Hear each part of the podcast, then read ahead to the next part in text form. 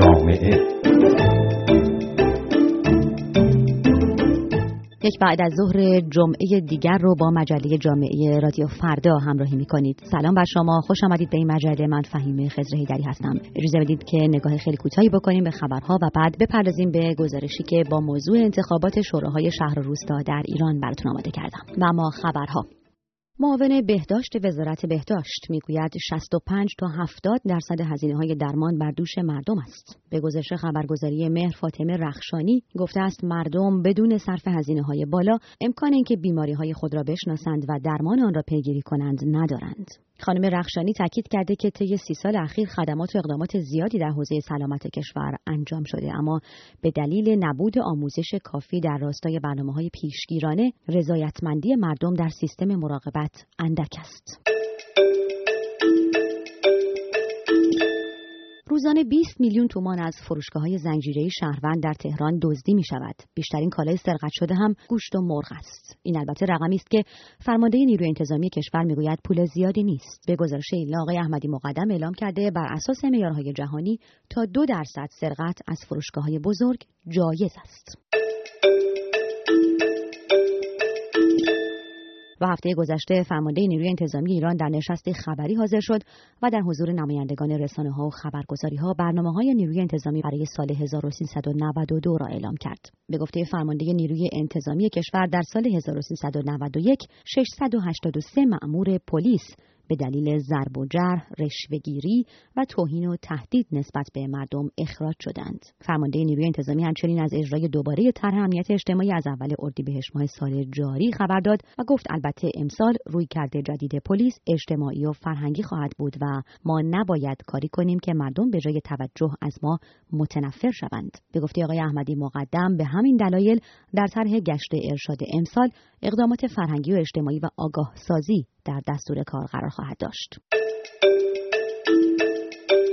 تا انتخابات دور چهارم شورای شهر چیزی نمانده. همزمان با برگزاری انتخابات ریاست جمهوری 24 خرداد ماه پیش رو، شوراهای شهر هم در سراسر کشور صندوقهایشان را برای دریافت آرای شهروندان آماده می کنند. تجمیع انتخابات اتفاقی که خیلی از شورای ها با آن موافق نبودند و آن را اقدامی سیاسی به نفع انتخابات ریاست جمهوری ارزیابی می کردند. شوراهای شهر و بیش از همه شورای شهر پایتخت در سالهای گذشته علاوه بر کارکرد و اهداف اجتماعیشان سکوی پرش های سیاسی هم بودند. محمود احمدی نژاد رئیس جمهوری ایران هشت سال پیش با حمایت قاطع شورای شهر پایتخت وارد کارزار انتخاباتی شد. شاید همین وجه از نمایندگی شورای شهر است که خیلی ها را خارج از میدان سیاست و از حوزه های ورزش و فرهنگ و هنر هم علاقمند به حضور در شوراها کرده.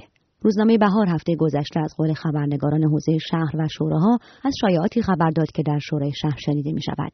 شایعاتی که می‌گویند در انتخابات امسال شوراها چهرههای تازه نامزد خواهند شد. چهرهای سینمایی مثل هدیه تهرانی و چهرهای ورزشی مثل علی دایی و حمید استیلی. شایعاتی که البته تایید یا تکذیب نشدهاند. اما دست کم در شورای شهر پایتخت چندان هم بی سابقه نیستند.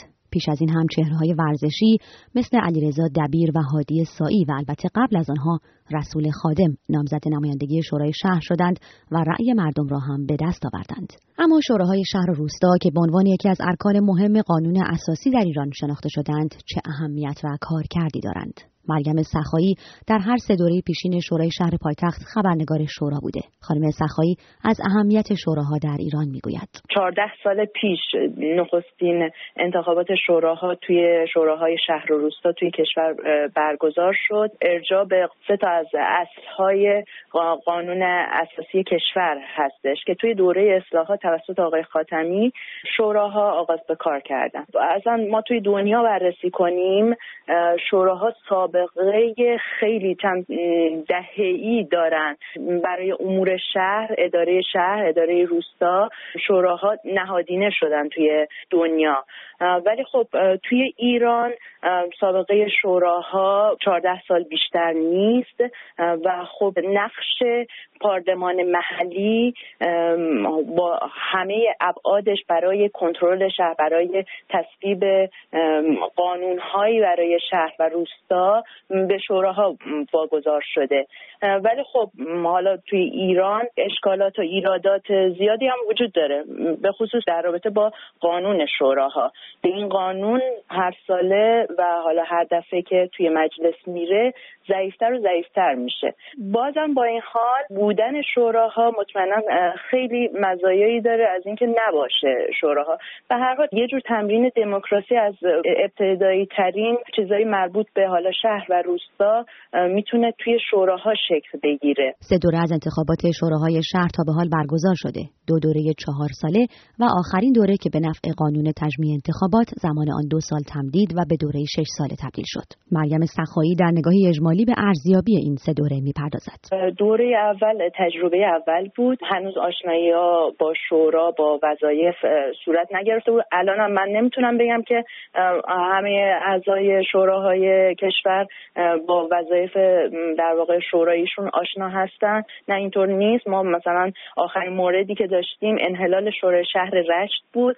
شورای اول پایتخت سرنوشت خوبی نداشت. منحل شد با اون که شورای اصلاح طلبا بود. ولی اختلافاتی که ایجاد شد منجر شدش که هم تمام اعضای شورا و اعضای اصلی و علل بدل در واقع به شورا بیان و خب یه سریا خارج بشن. اتفاقای مهمی که افتاد خب ترور آقای حجاریان بودش توی شورای اول. خیلی شورای اول بار سیاسیش بالا بود. خب این شورا با حضور گسترده مردم شکل گرفته بود. این سرنوشت بعد باعث شدش که توی دور دوم استقبال چشمگیر از انتخابات شوراها نشه. و توی کل کشور لیستایی که موسوم به آبادگران بود برنده نهایی شد که توی شورای تهران هم 14 نفر از 15 نفر عضو این لیست بودن که خب در واقع منتصب به احمدی نژاد و حالا تیمی بودش که شکل دادن. یه خود شورای هماهنگتری بودن ولی هماهنگ نه از این لحاظ که برای امور شهر رو ببرند و بهتر اداره کنند. یه جور شورای شهرداری شده بودن و اینکه شهردارشون هم در نهایت آقای احمدی نژاد بود. شهرداری که خب به هر حال کسی بودش که توی تهیه این لیست و برنده شدن این افراد سهم داشت و در واقع نتیجه که گرفت شهردار شدن میشه و خب بعدش هم به رسیدن به ریاست جمهوری یکی از دستاوردهای شورای دور دوم پیگیری در واقع دستاورد شورای اول رابطه با شورایاری ها بود. و آخرین دور از شوراهای شهر دور سوم که اکنون رو به پایان است. در دوره اخیر شورای شهر پایتخت چه گذشت؟ شورای سوم با توجه به اینکه سه طیف حضور داشتن یعنی در واقع یه بخش اصلاح طلبا بودن. یک بخش حامیان دولت احمدی نژاد و یک بخش حامیان قالیباف به عنوان شهردار اون زمان و حاضر. دیگه به رکود رفت. انگار مثلا شورا شده بود اومدن یه سری طرحهای عادی یه سری برنامه های عادی یه سری مصوبات عادی و هیچ ایده جدید هیچ اتفاق جدید هیچ اتفاق بزرگ در رابطه با موزلات اصلی شهر.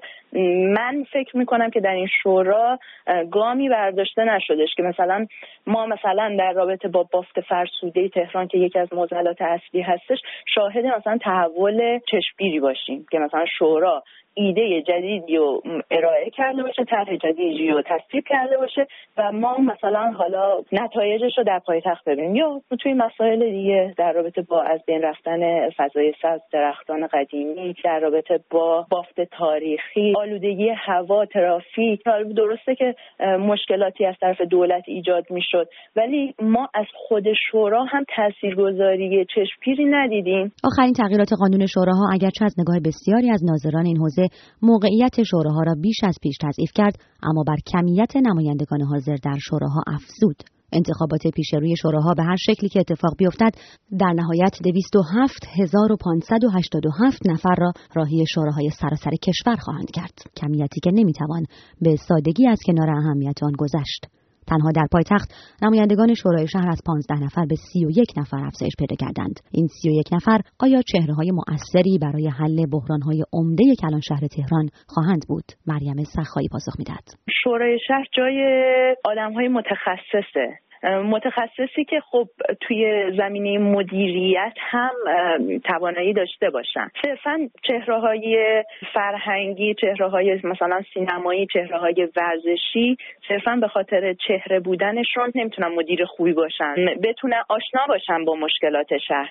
ولی خب مسئله ای که پیش اومده توی بالا دوره های مختلف بعضی از افرادی که چهره تر بودن از این چهره بودنشون استفاده کردن. خب مردم بهشون رأی دادن. و حالا حتی اگر هم توی لیستی هم نبودن این رأی رو اووردن ولی خب توی شورای شهر اونجوری تجربه موفقی نداشتن. این افراد عوضم حتی نمیشن. انگار مثلا تحولی صورت نمی‌گیره. مثلا آقای چمران میشه توی هر دوره رئیس شورای شهر. آقای بیادی میشه نایب رئیس شورای شهر. اون روند اداری انگار هر روز بیان شورا برگردن جلساتشون رو برگزار کنن بدون هیچ تحولی پیگیری میشه. الان هم به نظر می‌رسه که باز هم آقای چمران به همراه آقای بیادی می‌خوان مثلا لیستی تهیه کنن طبق آخرین خبرها. و خب باز هم این امکان وجود داره که اگه چهره های دیگه هم بیارن توی این لیست حالا حتی اگه چهره های ورزشی یا هنرمند و اینا باشن دوباره باز هم اینها وارد شورا بشن. بند اول از ماده 28 قانون تشکیلات وظایف و انتخابات شوراهای کشور می‌گوید وزرا و معاونهای آنها رؤسای سازمانها و اداره های عقیدتی سیاسی نیروهای مسلح مدیران مناطق شهرداری و مؤسسات و شرکت های وابسته به شهرداری. و همینطور دهیاران و شاغلان در دهیاری ها از عضویت در شورای اسلامی شهر محلی خدمت خود محرومند مگر آنکه پیش از نامزدی از سمت خود استعفا کرده باشند. نامزدها همینطور باید دست کم 25 سال تمام داشته باشند تا بتوانند در انتخابات شرکت کنند. انتخابات شوراها انتخاباتی که شاید بیش از هر انتخابات دیگری به زندگی اجتماعی روزمره شما شهروندان نزدیک و مربوط باشد. از اینکه یک بعد از ظهر جمعه دیگر رو هم با مجله جامعه رادیو فردا همراهی کردید خیلی سپاسگزارم. من فهیمه دری هستم. باتون خدافزی می‌کنم تا جمعه دیگر و مجله جامعه دیگر.